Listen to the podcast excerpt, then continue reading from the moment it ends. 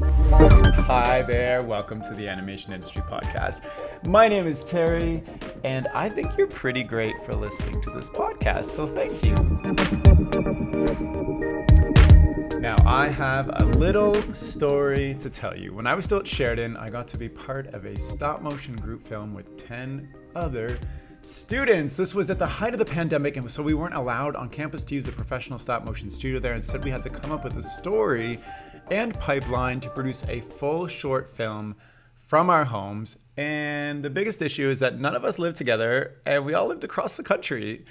Um, and now, before actual production began, I actually left school to hop onto a TV show. But in this chat, I'm going to bring on some of my fellow classmates to share their experience of producing a stop motion film collaboratively and remotely, something I haven't really heard of done before. The backgrounds are made by one person, shipped to somebody else, etc., etc.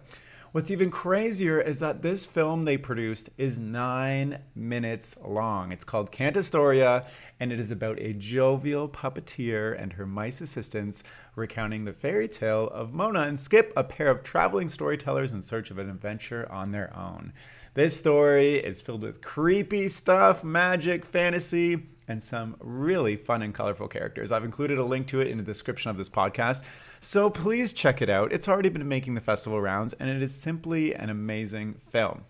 So, today with me, I have four of the teammates from Cantastoria. There's Anna Herstad, a storyboard revisionist with Jam Filled, whose recent grad film has also won a bunch of awards. It's also in stop motion, and she's a professional voice actor.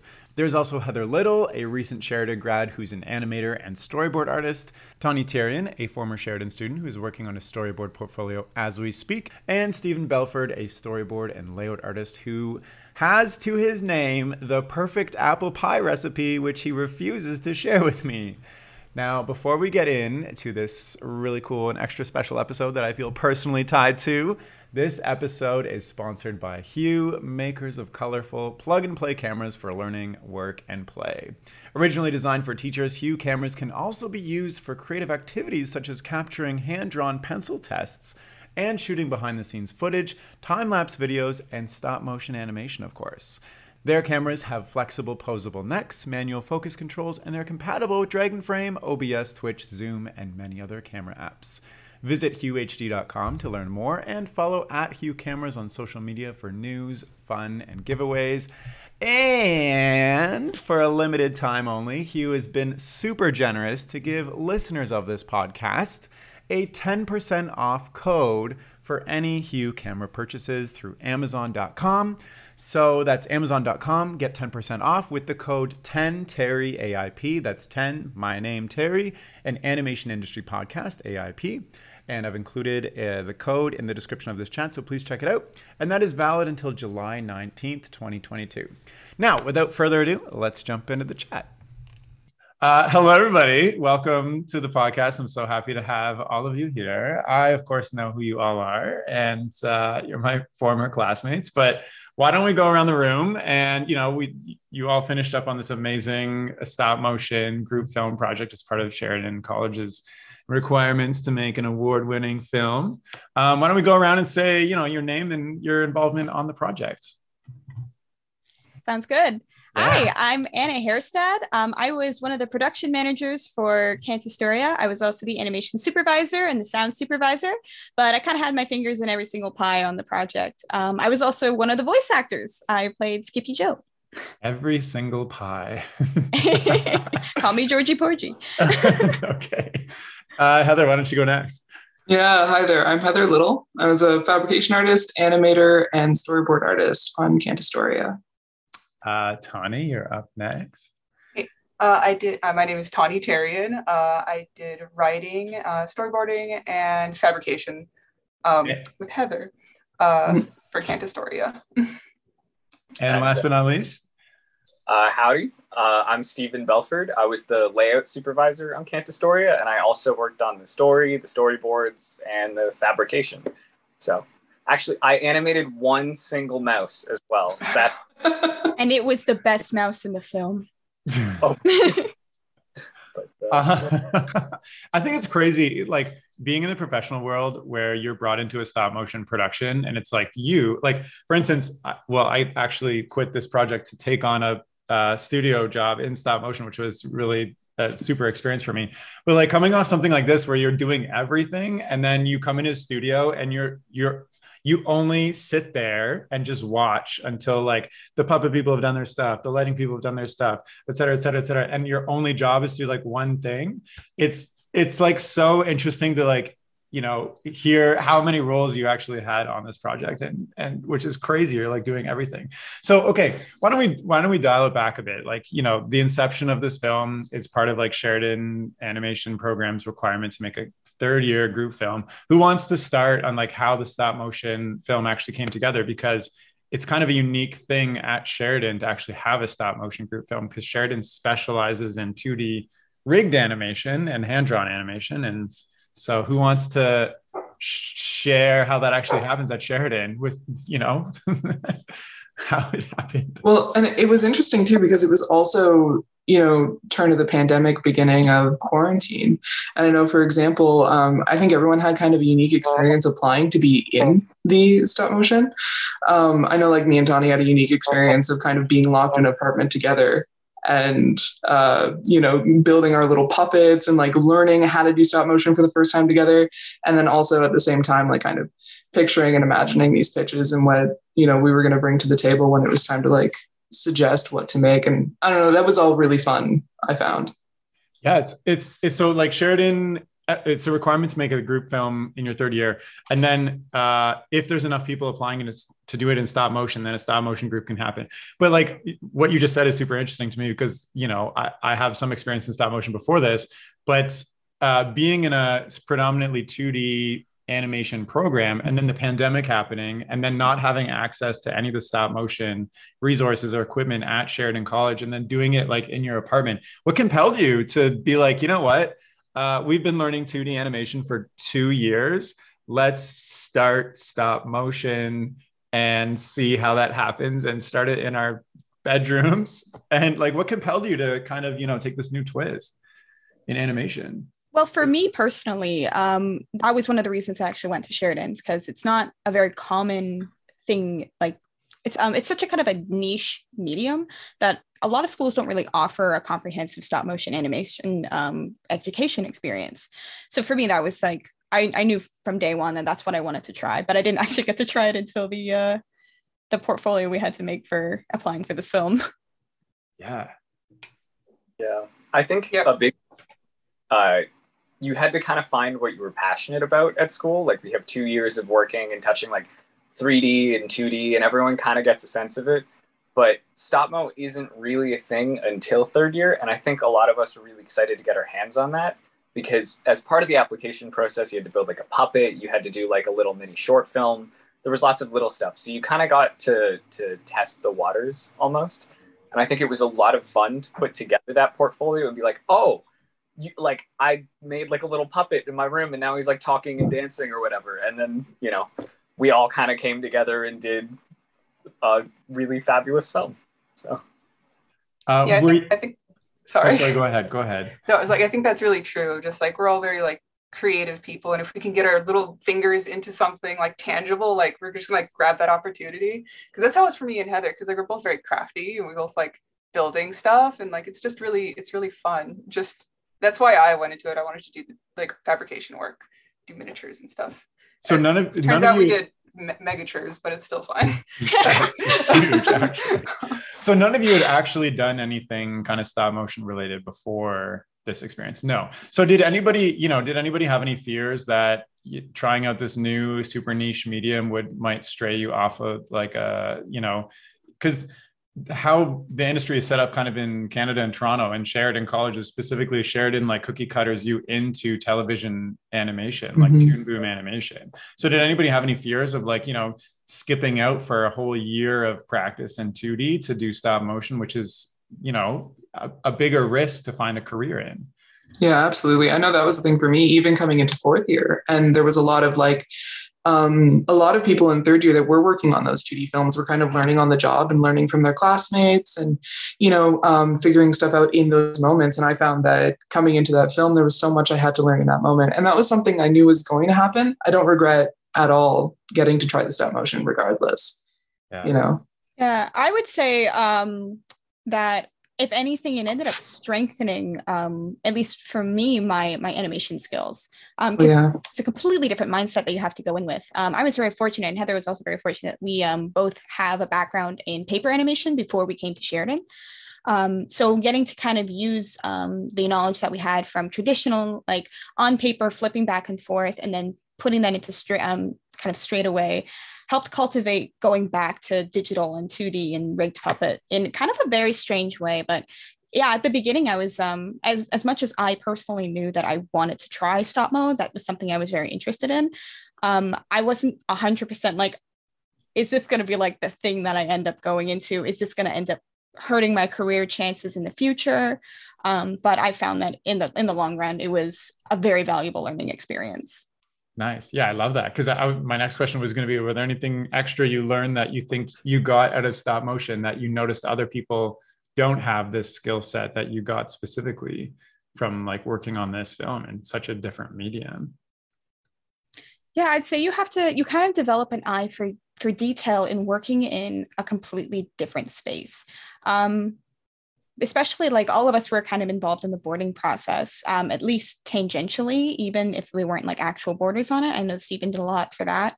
Um, but you you learn how to see things in a different space and you learn how things are a lot more tangible. Um, it's just kind of like a the more you know, the more you can apply it uh, to different things in a very surprising way that I don't think a lot of people realize.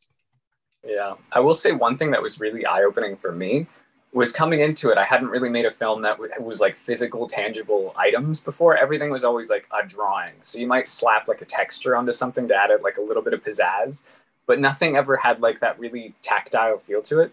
And there was kind of this moment early on where we were in the design process and we'd been kind of toying with the idea of like putting a frame around the film and like we could make it out of wood and all that stuff. And we'd done some drawings and paintings. And then Terry, you did one of a dragon and like a knight in a castle. And I remember distinctly being like, oh yeah, this is going to be made out of like, you know, wood and paper and pipe cleaners and whatever we can get our hands on. And it's going to be like very real and physical. And it was, it was a very cool moment of like everything that you draw when you're, at least when you're storyboarding for like Stopmo is going to be like a real tangible thing that will have like a texture and a feel. So like, at least even after the film, I find I still like think about that when I'm designing stuff, when I'm like painting. I'm like, what what actual material is this made of? Because it, it's it's such a cool part of stop motion to have like an actual physical puppet and a physical set and like physical lighting.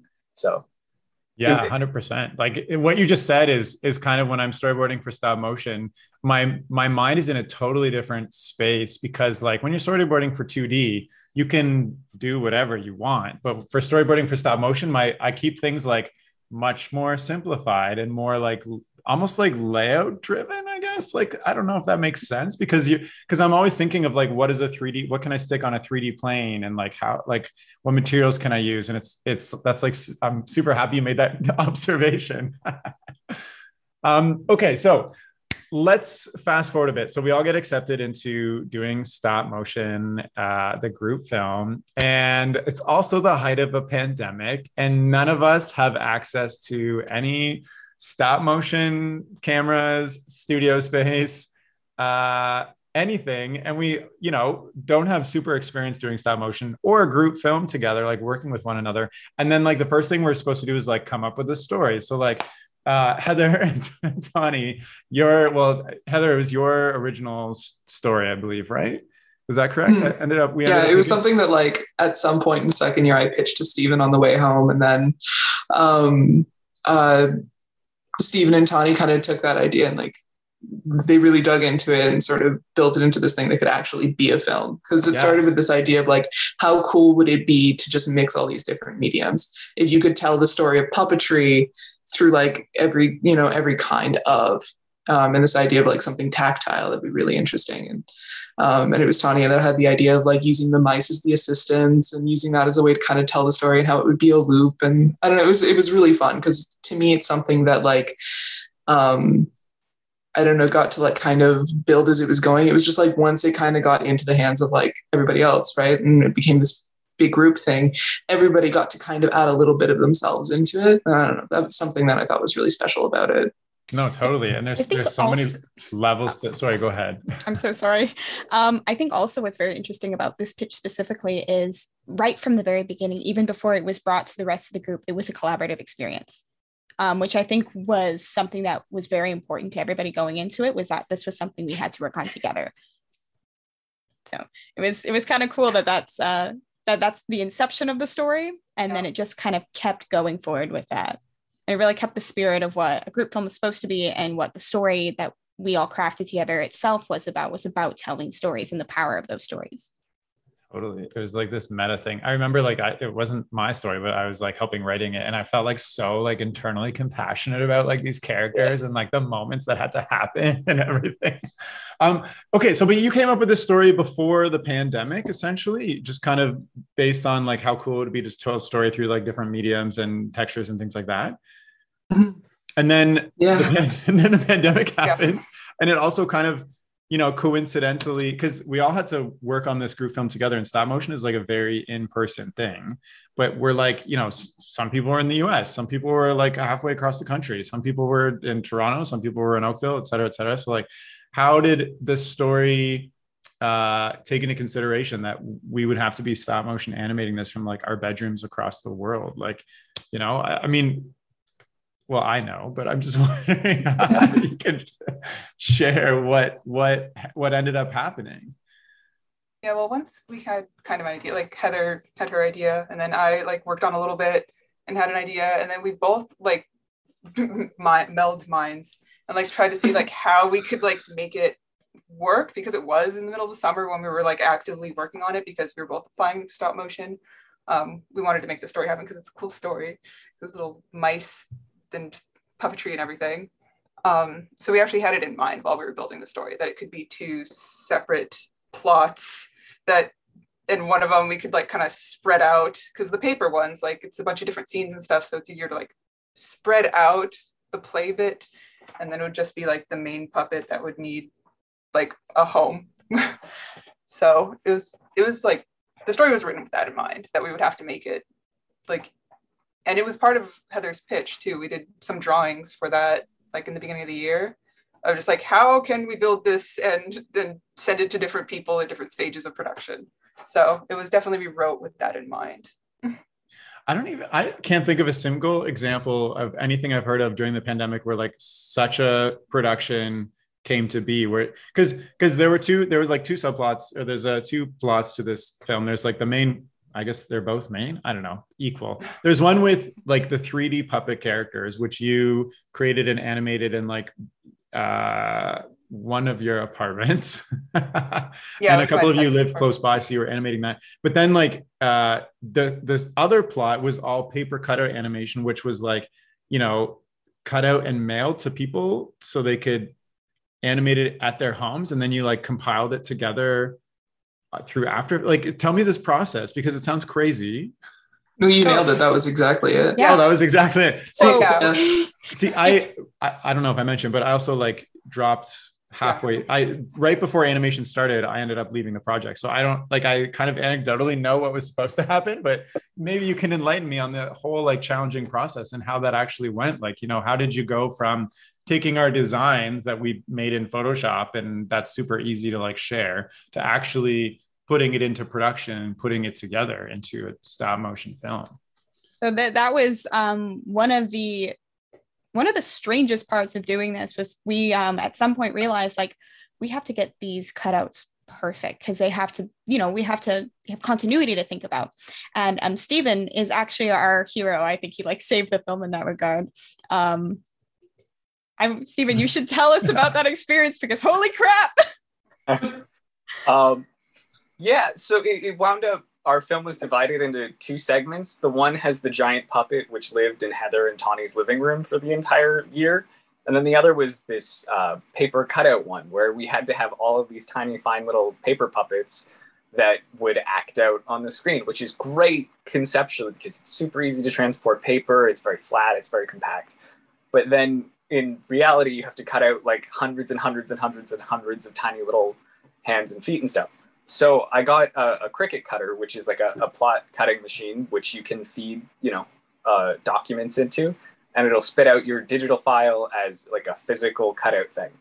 Um, so I, ha- I found a few of them, but you get a sheet, and the sheet like many. Eh. Oh my goodness, that looks insane. for, the, so, for the audio, it's like audio listeners, yeah. it's like just an entire paper just filled with intricate little cutouts, and it's the most insane thing ever. it's like, how did you do that? But yeah, so you, uh, I cut down these giant sheets of watercolor paper to 12 by 24. I would cut out like many, many, many, many little paper puppets onto them. And then I'd sit there with a dental pick. And I had to one by one pick each and every one of them off of this sticky mat and then divide them into bags and sort them so that each thing was like. Did you also label them? Bible. Yeah, everything had to be labeled because there was like backgrounds, there was characters, there was effects, there was everything. So I had like little Ziploc bags all along my thing with each character's name and like each background and everything set up. And then it all got divided and then to get it from my house in one giant pile to everybody uh, diana who's another one of the people that worked on our film was a godsend because she drove down to my house picked up the bags and then disseminated them to everybody so everyone had their own little puppets to actually like animate with but before uh, they all got s- sent out to everybody, a big shout out to Kia Cordelainen and Dia Fam, Fam, who sat down and hand painted every single one of these pieces. Oh yeah, all the characters, all the props. Every character, every prop, all painted by hand. Um, and every single one of them was painted to have continuity. So they did that by hand and then and print them out to everybody else. Yeah. Mm-hmm. So they, yes. Yeah. Every single there's there must have been a thousand pieces of puppets. Uh, and then on the other side of that, all of the backgrounds also got divided up, and I, uh, Alex Wang, and uh, Ray Minos painted the other set of backgrounds. So there's these giant, massive watercolor paintings that are all of the backgrounds of our films, which are also like in. You should frame them. They need to be framed. I think so too. yeah, I'm working on it. That's insane. Okay, so uh, to sum up, you uh, put into the computer in this Cricut cutter the shapes and it cuts them out on giant slabs of watercolor paper, which you use because it's like thicker and easier to animate, I guess. Um, and it's there was a sticky film on it that you had to. Uh, okay, so the the process was essentially that you get heavy 190 pound watercolor paper. There's a sticky mat which the plot cutting machine uses to anchor the hmm. material mm. cutting. So you'd stick the watercolor paper to the mat and then it would go through the machine. It would cut out all of the little intricate puppet shapes. So I didn't have to do any of that by hand, which was blessed. I, I think we did one version, or I did one version of Mona by hand to see what it would be like. By the end, I couldn't like hold the knife. Um, so it, it cut out all of these little puppets and you pick each piece of the puppet. So like hand, forearm, upper arm, upper torso, lower torso, head, hair, eyes, etc. Um, it gets divided into a bag. It got sent to Diana and Kia to paint, and then from there it was disseminated to whoever was animating whichever character. Wow. Um, yeah, so it was a a bit of a logistical miracle, I think. Yeah. It, well, especially because you had multiple of the same character as well. Because depending on the animator, um, we would sort of block off shots to be like you would get, you know, X and X characters. So there would be multiple puppets of the characters or characters in different stages as they appeared in the film as well. So yeah, like and, huge you also for setting up the whole document that tracked who had what and where everything went because like that was a a miracle in and of itself. Wow. Um, I have so many more questions. Just random questions. It was painted in watercolor. Yeah, uh, I will wash uh, I believe. Gouache and acrylic. Gouache. Uh, yeah. and Yeah, I thought it was, I never supplies. want to touch gouache again after, after having to use it in first year. So I'm impressed you used that. Second of all, how did you actually, how were the puppets assembled once they, somebody got them? Were they like little pins in them or like string or did they just sit on a flat surface and you move them that way or? Yes, we tested it multiple ways, and it turned out that the um, who was the one that uh, finally decided on the animation style for the flat? Uh, Um, was that that was Diana's test, right? Yes, I believe so. Um, that was Diana. She had a really awesome test, and when it came to setting up the green screen, Kia Cordeline, and she was the one who kind of like helped do the lighting and everything to make sure everything was uniform. Yeah. So it was, um, it was yeah, series, a lot of tests that we did. Um, I remember Tawny, you had some tests too as well. That was really that were really really helpful. We had one that somebody tried doing it um, completely upright, um, which was it was really interesting to see what was feasible and what was not given the time. Yeah. And we ended up deciding that um, green screen flat surface was the the best way to do it. And so the puppet pieces would just be sort of slided above one another, very similar to how you would do, say, a 2D rig in Harmony.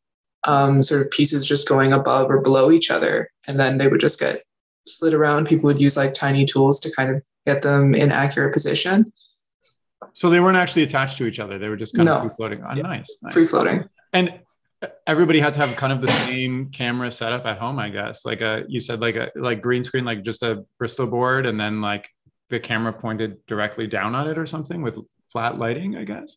Yep. Yeah. Um, we had Kia did a, a bunch of workshops with um, the the 2D animators to do that. I say 2D, but they were stop motion.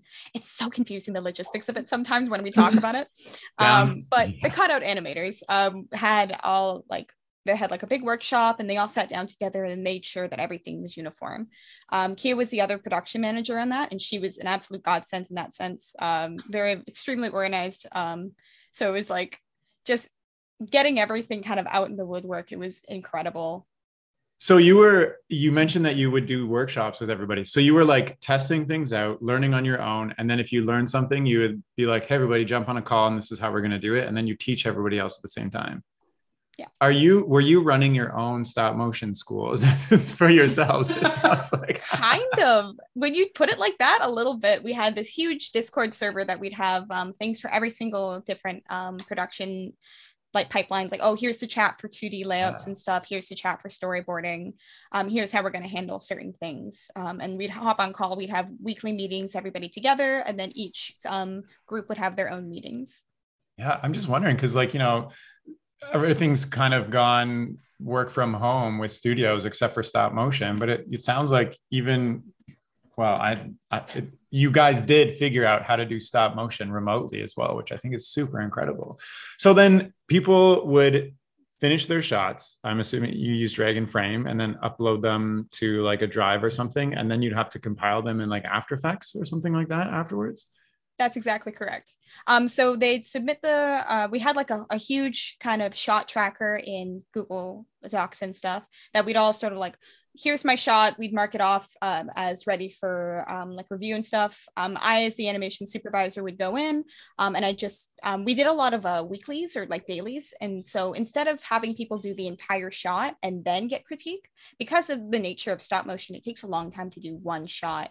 So you want to make sure that you're you're getting kind of progresses uh, progress shots, and if things need to be fixed, they can go back um, and redo just little fractions of the uh, the shot as they go. So um, someone would send me a shot, and I'd be like, "Oh, uh, watch out! You're missing a pupil in this," or "There's um there's a pop happening with the arm right here. Can you redo that?"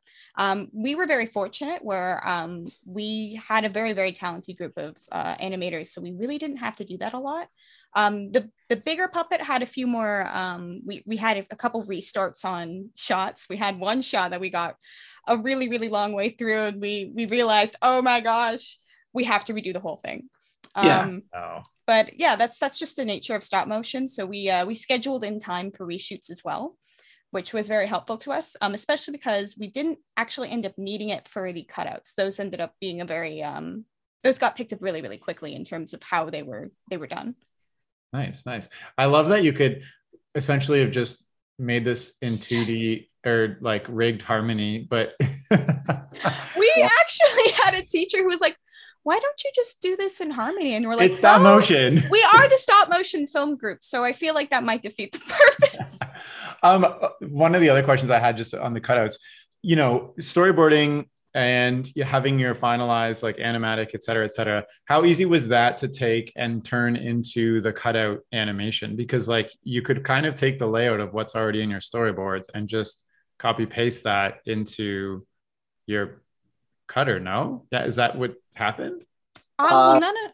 Oh, sorry. oh. Uh, uh, well, what en- actually ended up happening was for each shot, um, we would take for characters, we would take each major action they were doing and plan out like hands that they would use.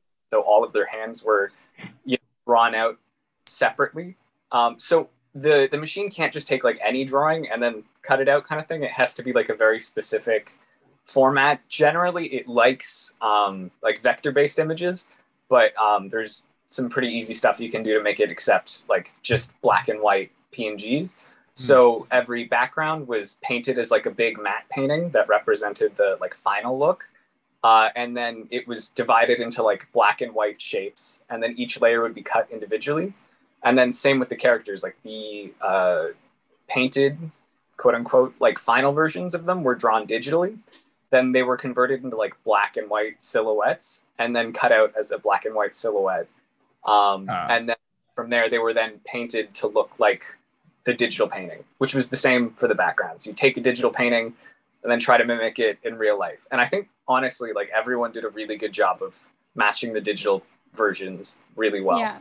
Yeah. Uh, we were also because we um, were green screening these. Um, we that gave us a little bit more freedom to move the puppets around in space. So if it's like, oh, the, this puppet is too big for this shot, we can just take it and um, make it a little bit smaller in post, and then make it fit the shot.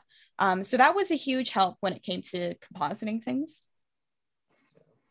So, like, I'm asking because you know, getting proportions and layout physical space is like super challenging sometimes in 3D space versus like your 2D anim- and your 2D storyboards. So, but it sounds like the process was actually quite fluent for the cutouts. But how was the you know working in the 3D space where you made this almost like is it the size of a small child? I, like how how tall is it? She is. I'm just. I'm looking at her right now. She looks now. incredible, She's- though, also. she's- Like, she's if- our baby. Yeah, she's Yeah. like the size of an infant. If you're only listening to this, please go to YouTube and check out what Anna is holding because it's insane. The yeah, like this. details on the on the like fringe on the she's on the like two- outfit and like everything.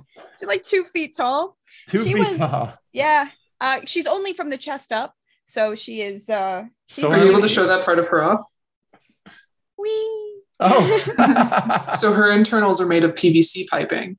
And so the bottom of her is, yeah, you can kind of see it a little bit. She's foam and PVC piping and um, sort of not, you know, when, for example, you're making a wired armature, we use the similar tech, uh, um, technique with this, where you sort of twist the wire, but a bit of a thicker, sturdier wire than you would typically use. so she's completely posable like right Yes. now. Wow. Um, um, she's a little bit weak uh, right now because of she got a lot of really good use during the actual filming, but um, also her clothing is posable. Um, she's got wires running through every single bit of her. Um, everything is kind of stiffened so that it's easier to work with. Yeah. Um, but yeah, she's uh, pretty much entirely able to move around. Her eyes are posable. Her mouth is posable. She's totally. very Yeah. Tell me tell me about how You you have made her the- hands on her? Oh, sorry, Ah. Terry. One of her hands fell off, but this is um these beautiful ball joint hands. Oh wow, they sound great as well. Yeah, they're, they're get that ASMR in there. I was gonna say, tell me, tell me specifically about how you made the head and, and hands because you know, fully articulated. That hand is the size of your hand, like it really is. maybe bigger. I've got longer fingers, but the palms are about the same. so tell me about you know making this life size animatable thing that has to blink, open and close its mouth, pose, like, and for the first time because I know there were so many challenges in just figuring out how to make this, how to make it even. That was There the was a lot of- of of doing the summer puppet making because me and Heather did a lot of research on how to do that. We spent like so much time just making the puppets and not a lot of time on the rest of it. But um, so I think we started with a little bit of a leg up for at least like information that we could find off YouTube. But other than that, it was a lot of just like lying on the floor and crying. and you're like, how, how? Because it has to be strong and it has to be light. And I think Well, and a lot of prototypes a lot Oh yeah, of like so many prototypes. Yeah, we had like for example a head made out of cardboard. There'd be a lot of sort of unhinged moments of Tawny walking into the living room, and I'd be like, "Look, look! I've made a cardboard skull, and the jaw moves, and we attach it like this, and there's a strange cardboard pipe." And Tawny'd be like, "No, that doesn't work. You know, why don't we?" And Tawny really liked the engineering on how her body was going to work, and these replaceable wires in the PVC piping. That was like that was uh, sort of a a awesome breakthrough from Tawny because I had these like these very broken like oh look if I put a ball on the tube here and we you know? Um one of them was we bought this like Halloween skull to see how we could sculpt the head. And so there was for a long time this Yeah, like, very be freaky yeah. This cut up Halloween skull covered in plasticine just living in the living room for a while. So a lot of it was trial and error at the end of the day Yeah, Eventually, it's going to be was- Halloween anyway, so you already have some props for. Yeah, well, literally, I I had a Halloween party with these guys, and she was there. There Nobody liked it. It's it's always in, like that's part of what I love about stop motion so much. It's the insane amount of like backstories and work that goes into it that that like nobody sees really to figure out just how to make something work for like one second. It's it's just crazy. So tell me about the experience of you know you made this life size doll, then you had to make a life size layout. Like tell me the challenges of actually making a layout around this doll in your apartment and filming it and everything because that, that that's also crazy to me that you did that. One thing that anybody who is familiar with stop motion or has ever animated in stop motion knows is that it requires a lot of space. And the bigger your puppet, the bigger your set is going to have to be. Um, and we actually, uh, the, the pandemic ended up working in our favor because we were no longer allowed to be in the facilities for Sheridan. Um, and um, at Sheridan in the third year studio, it's basically a closet. It's fine if you have like, you know, um, smaller sets and you get a couple people working in there, but the size of set that we needed was far bigger than anything that we would have gotten at the Sheridan third year studio. Uh, and I think 10 feet 11 feet long that we ended up requiring by the end of it? Yeah. It was it was half of Heather's living room. Wow.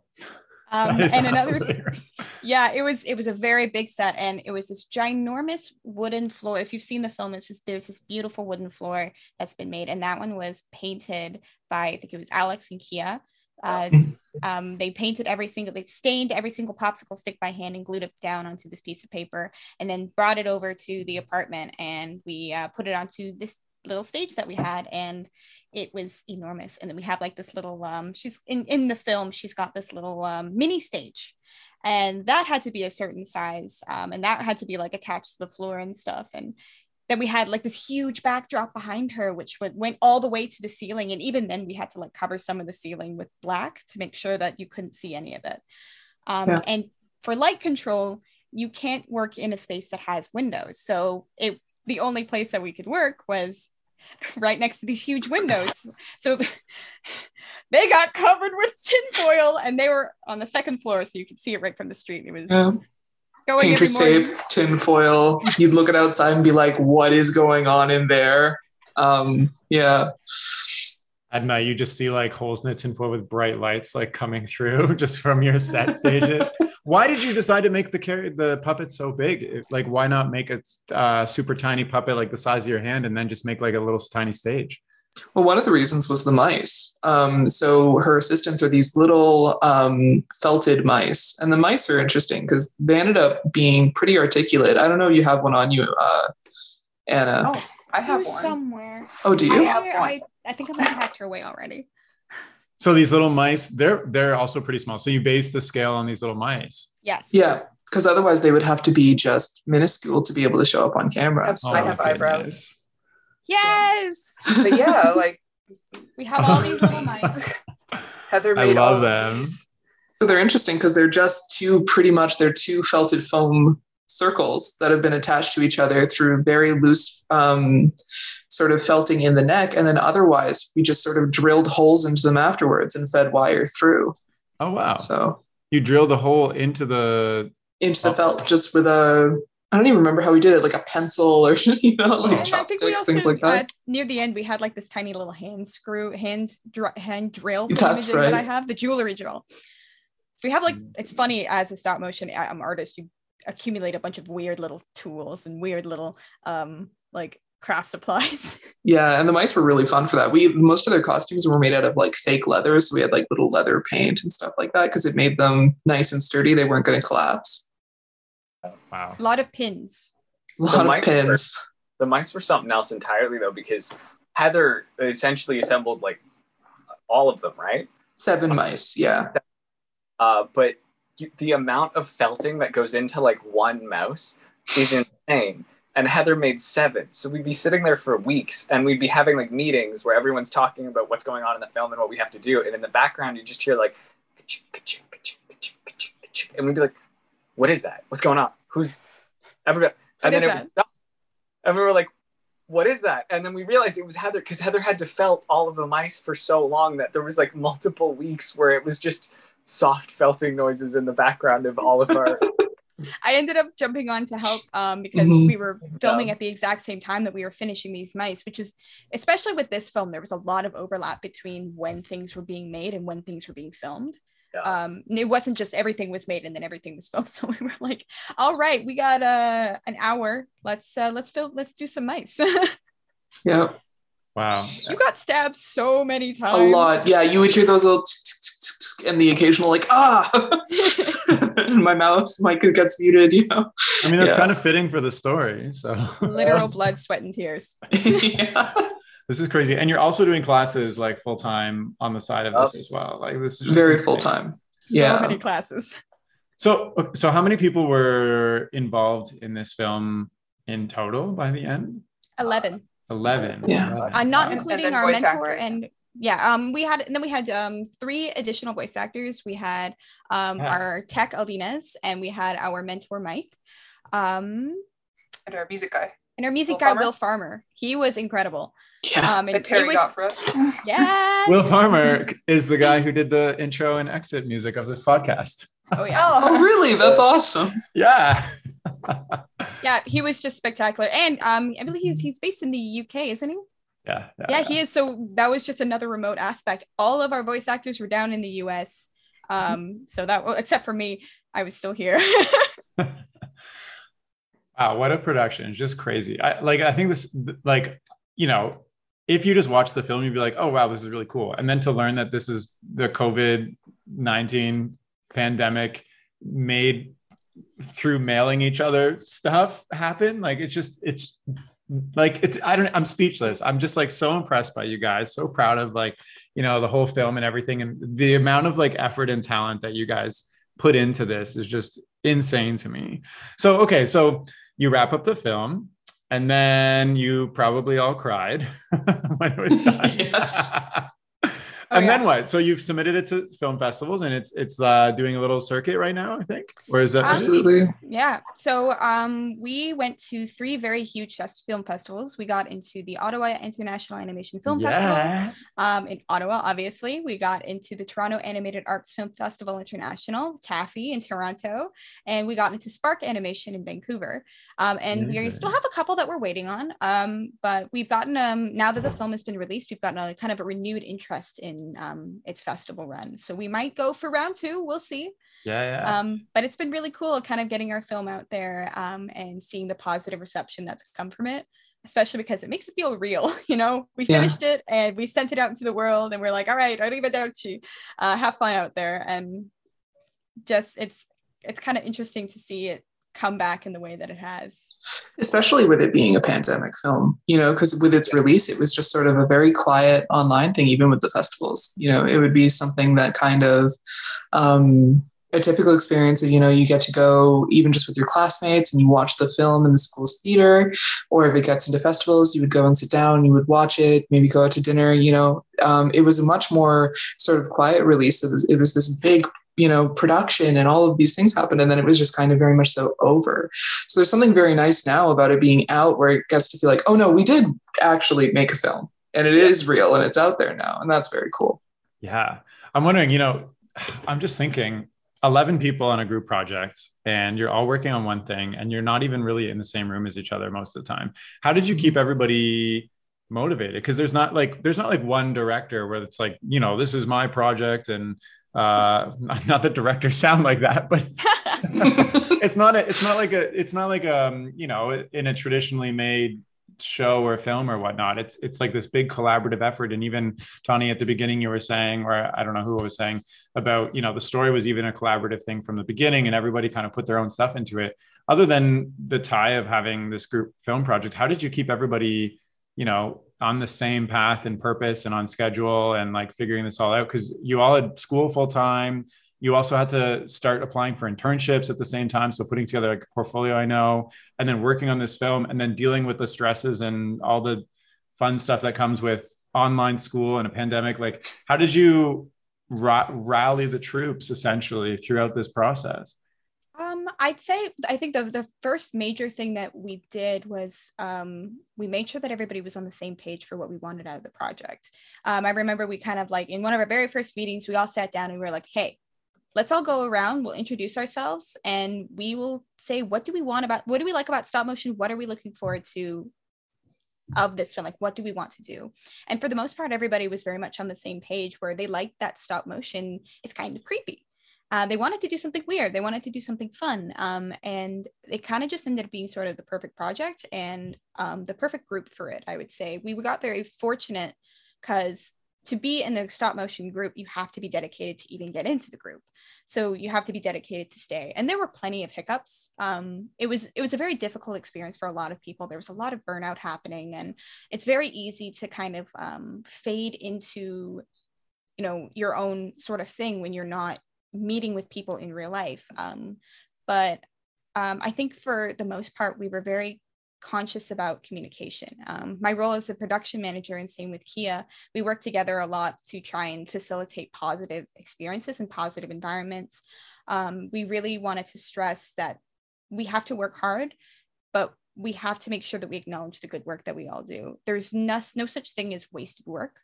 Um, we can always learn something from it. And as long as we're in, in communication with each other, um, and as long as we are acknowledging what we do well and what we can improve on together, it's very much a group thing. Um, and the fact that there's no central director really helps contribute to the fact that everybody has a voice in the film, or at least that's what we um, we really try to facilitate. Some people were a lot quieter than others, didn't have a lot to say, didn't really have any opinions one way or the other. But what we um, tried to all do as a group was make sure that even if um, they weren't, they didn't have any like you know new ideas or anything that they they got to say their piece. What did they think of this shot? What did they think of um, the backgrounds? Did they want to contribute anything to that? Um, what's your feedback? Come to the meetings make sure that everybody's getting involved.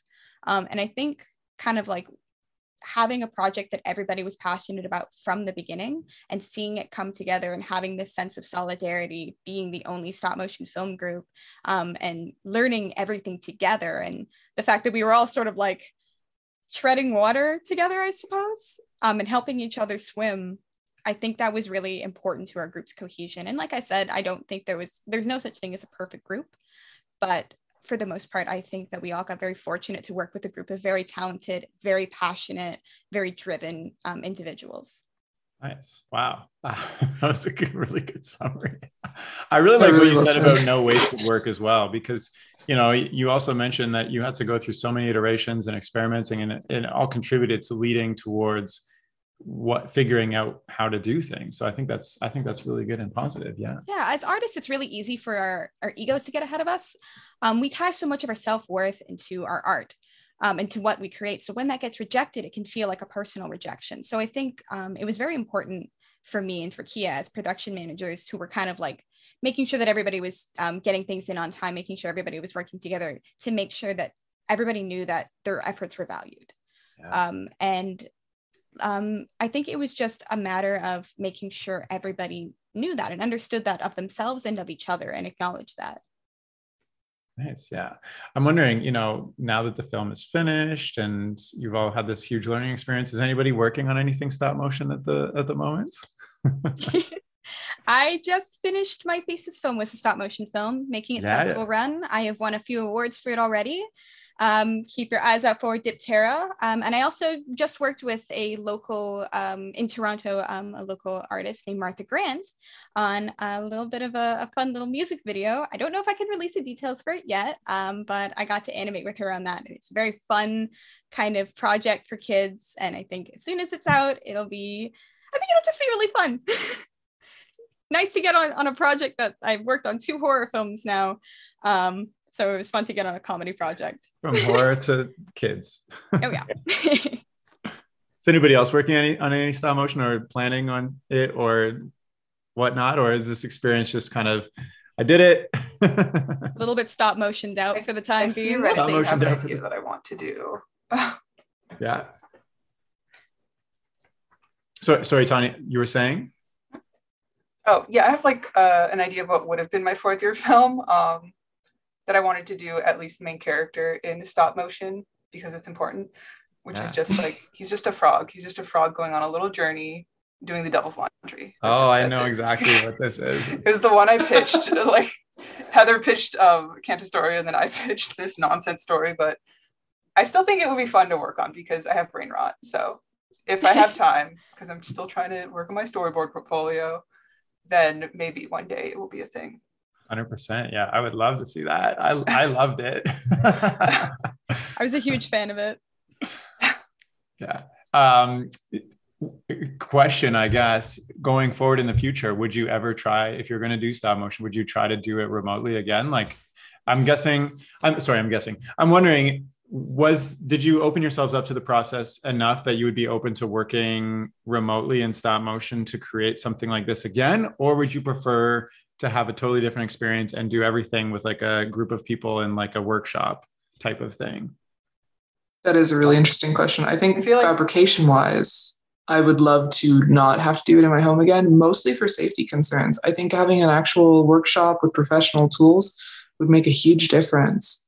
You know, Totally. Yeah. Yeah, I think like we made it work. I think an aspect of making it work was the fact that we had no professional experience, so we were making it up anyway. Um, but I think there's probably like I, we don't have the professional experience other than you, Terry, so we can't really say one way or another. Personally, I think it was way too much of a mess. Like we made it work, but it was way too much of a mess. Probably much better having a studio and like a set space and more of a workflow. Yeah, Well, I agree. Having worked on a remote film, my own um, solo film, and then a film with a professional in like a studio environment, I definitely prefer the studio. I think um, the idea that a lot of the pre the pre-production aspects can be done remotely opens up a lot of like um, it just it opens up a lot more um, avenues for exploration with different artists. You can get a lot of different artists on the project without having to bring them in. Um, but then when it comes to sort of like uh, you know fabrication, animation, that kind of thing, uh, definitely in person is better. Um, because one of my favorite things about working on Cantastoria was um, Heather and I were the animators for the um, for the puppets, like the main stage, um, with occasionally bringing in other people on the team to help us out and do a little bit of animation. Um, but my favorite experience was getting to work with Heather in person, and we get to kind of like bounce ideas off of each other. And this isn't quite working. Let's try it like this. We really, I feel like we um, we really learned a lot from each other, and Yeah. um, even as as professionals and as friends, um, our relationship really, really grew, and we're still really good friends to this day. Yeah, and I mean, speaking of how to stay motivated on a project, I think that was one of the things that kept me going. You know, you get, you get tired near the end, and having that motivation of like, you know, my filming partner's coming, and we got to make this happen, and it really did help.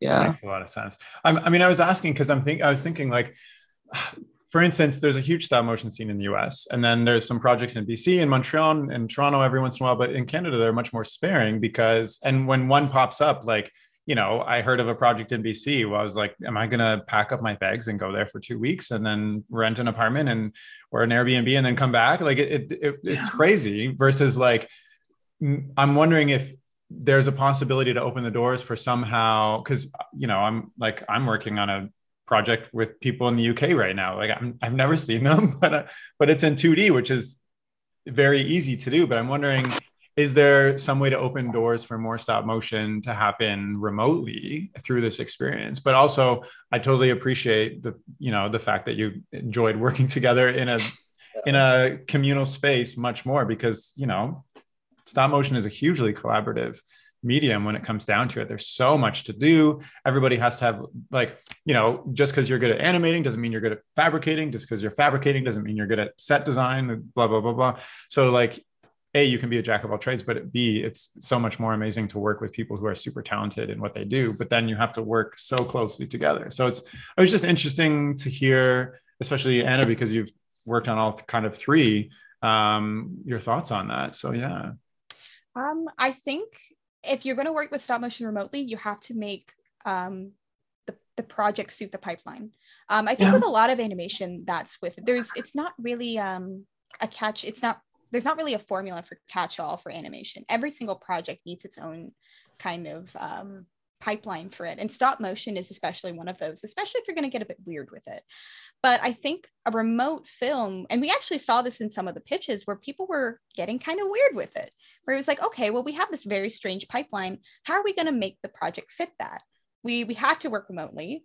Well, if we're if continuity is an issue, why don't we just do a film where continuity is weird and we everything is supposed to look different? We le- we lean into that, and there were a couple uh, pitches like that were really like that. Or we do Through your things like pitch. this. Yeah, Terry's Yeah, pitch. yeah, Terry, that's you, my guy. Yeah, my And- pitch was basically everybody we follow a storyline, but like the reality keeps changing. So everybody does their own thing at home using their interpretation of the characters. That was that was what I was thinking of doing. But anyways, yeah, sorry, continue. Oh yeah, absolutely, and that that's exactly what I mean. Um, and Cantastoria, the the project could be um, work to fit the pipeline where it's like, okay, so we have these recreatable images. Everybody gets their own uh, image that's been recreated, and we go on that. Um, Yeah. and then we all we do it all in comp. Um, so there there's definitely um, there's room for it in the industry. There's room for it in um, in art. It's just about you have to be we have to be very creative to make it work, which is Yeah. the exciting part. It's almost like you start the original idea that you have uh, has to kind of fit what you the pipeline that you want to create, which makes sense. Um, maybe it's kind of like one of my last questions, which is something that I am always interested in um, as a stop motion fanatic. But now that you've all done stop motion and professionally, you know, shared Sheridan collegially trained in 2D and dabbled in 3D and whatever. Um, what is a reason to have a story told in stop motion um, versus 2D, which can be cheaper and easier and do more? Maybe Tawny, if you want to start, because you mentioned, you know, you have this idea with this this kind of frog prince devil thing, but you said the main character has to be in stop motion. Why? Why is that? because he gets it's a frog and he gets human legs, and the human legs have to be Barbie legs, and it's integral. I actually bought Correct, a Barbie. I correct. have the legs. I have the legs. it's important to me to tell the story that I want to tell. That he has Barbie legs. Specifically, it can't be drawn Barbie legs. It has to be Barbie legs. Yeah. So that's important to me. Also, another pro to doing stop motion is at the end you get a bunch of little toys. It's like a prize for finishing your film. Very now I have all these toys. No, but what you just said is like, you know, the, when I have an idea, I'll have an, a stop motion specific idea, and if it's executed in like 2D, it doesn't it doesn't ring true to what the idea is itself. It's- but I'll have like 2D it's not the ideas. that same. It's like so- motion. It's not the same. Yeah, I'm Yeah, wondering, it's like Stephen. so tactile, and it's that's what's fun about it. Yeah. I'm wondering, Stephen, having going through and cut out all these 2D shapes uh, forever, what is your take on this? Uh, I, I think for me, a, a big thing is like stop motion presents like this ability to make things come to life that you just can't get in like 2D and 3D, or uh, maybe 3D as it marches like closer and closer to reality, will kind of you know fill that niche. But you know, if you want a story about a teddy bear that comes to life, if you have a real teddy bear that really moves, it's kind of it's got like that real like magic to it that Yeah. I, I you don't get if you just draw a teddy bear, you know, standing up. Or like with Cantastoria, part of it was it's a, a puppeteer telling you a story with her little paper puppets. And the idea is like, you know, not only is it, oh, we've got a real life puppet that we've built that's doing the puppeteering, we've got the actual like paper puppets acting and moving. So it's like it adds to the actual idea. Like the physical execution enhances the concept. Um, Totally, totally. You're stop motion animating a puppet, which is stop motion animating her own puppets. yeah. um, but uh, Heather, what about you? You know, you went through all this fabrication and felting forever and all that crazy effort it takes to make a few moments happen on screen. Like, what is a really solid reason that something has to be stop motion and can't be something else? Well, I think there's, for me, I'm kind of of two minds about it. And one of them would be, I think, as, you know, digital artists, there's sort of a lack of connect we can have with the things that we make. So on kind of like an artistic level, it's this ability to be hands on and to make something that's physical and really exists in the world. Right. This idea of these like puppets being a thing that's made or these beautiful sets that get to be a thing that's made, something about it is so special, you know? Um, and I, th- I think the other part is, is exactly that, like, you know this feeling of of that right? Um, of these like very tactile things then being on screen. I think there's like kind of a new way to connect to that via story. Like anna was saying um, for me stop motion horror is something i adore and there's something just like so inherently creepy about a doll getting up and moving on its own um, it just works. It works in a way that I, I don't think it could be done any other way you know? Totally. Yeah yeah yeah. 100 uh, dolls are always creepy. Yes. Anna, how about you? Um, this is such an awesome question because animation is not it's it's very much the illusion of life. It is the illusion of something being real but it's it's the fourth wall being um, kind of constructed in a way that we have to make things seem real that don't look real we have to make things appear or feel in a certain way. Um, and there's always a different way that you can do that. I'm very much of the opinion that a good storyteller can make a story work in any medium, but um, that doesn't mean that it's the best medium for that story. Um, what I like about stop motion and what I like about storytelling is that it's a way that we can connect to a different experience. We can connect to a different mindset. We can connect to different characters. And with stop motion, it is a tactile, physical connection, whether that looks like real life or not. Um, it's better than real life because it is you push your emotions you push um, the feelings you push um, the words and the dialogue and the characters. Everything is exaggerated in a way that feels real so we can connect to it in a way that you can't connect with real life people. Um, and stop motion is kind of every good thing about storytelling for me. Um, it, it pushes the tactile nature of our minds. Um, it makes things uncanny and it makes things whimsical and um, strange. And it's it's got so many applications it just like every single part of animation has these incredible applications that we can kind of connect with um, on an emotional level. And so that's why i think that there's sometimes it's hard to explain because sometimes a story just has to be a certain way. And it's not a logic thing it's feeling it's it's heart it is art and that is what we have to do as um, animators is we have to connect a feeling that we cannot name and bring it to you as a, a viewer. Yeah wow. I'm writing all these because i'm i'm approached with this all the time because i'm pitching stop motion shows to studios that only do 2d and they always ask me like okay, well, why does this have to? We'll just slap some 3D whatever, and I'm like, no, it has to be stop motion. Otherwise, it's not it's not the same. So I super appreciate you know hearing all of your all of your opinions and thoughts, and they all 100% make sense to me.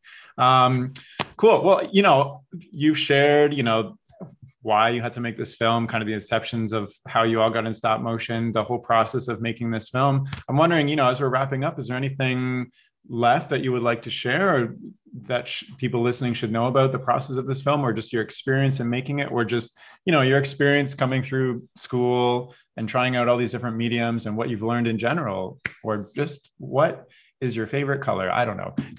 Do you have any any anything you'd like left to share that you think would be interesting for people to hear um, I know for me, there was a certain takeaway from the film of it being this thing that I thought, wouldn't it be cool if this got to be real? Yeah. You know, wouldn't it be amazing if that actually existed? And now it does. And I think that was one of the most special experiences for me of like, especially like getting to see it done and getting to see, you know, all these different people work on it and how it really grew from that original seed of an idea. So don't be afraid to chase those. Wouldn't it be fun? Isn't that crazy? You you're, you're just get. like, wouldn't this be a cool idea? And then a year later, 11 people later, sweat, blood, and tears later, it's now winning awards and festivals. I think that's amazing.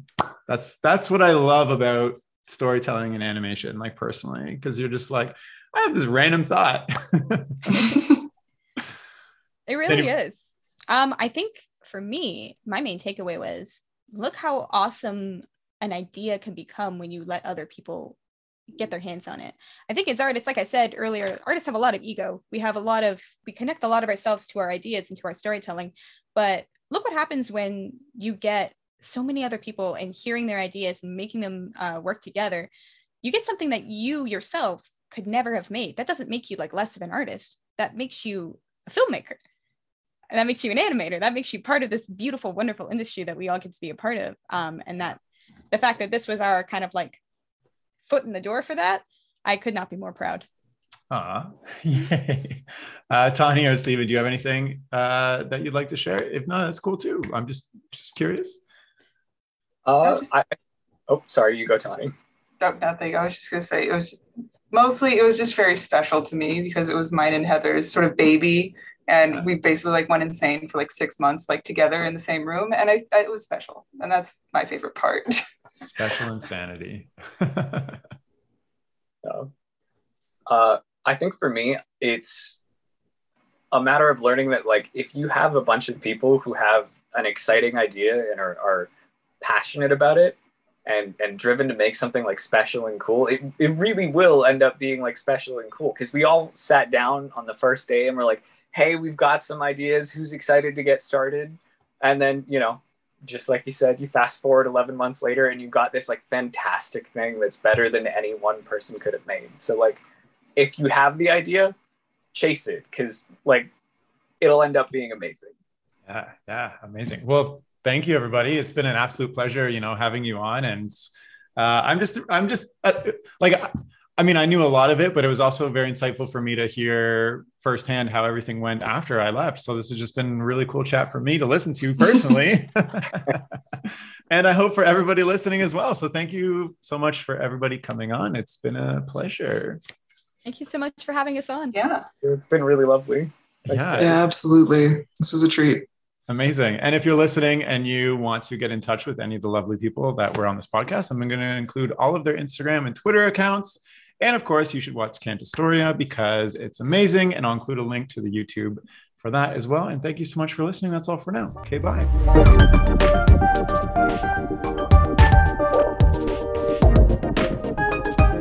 The music for this podcast was composed by Will Farmer and the graphics by Daniel Abensauer. I encourage you to look them up if you enjoyed their work.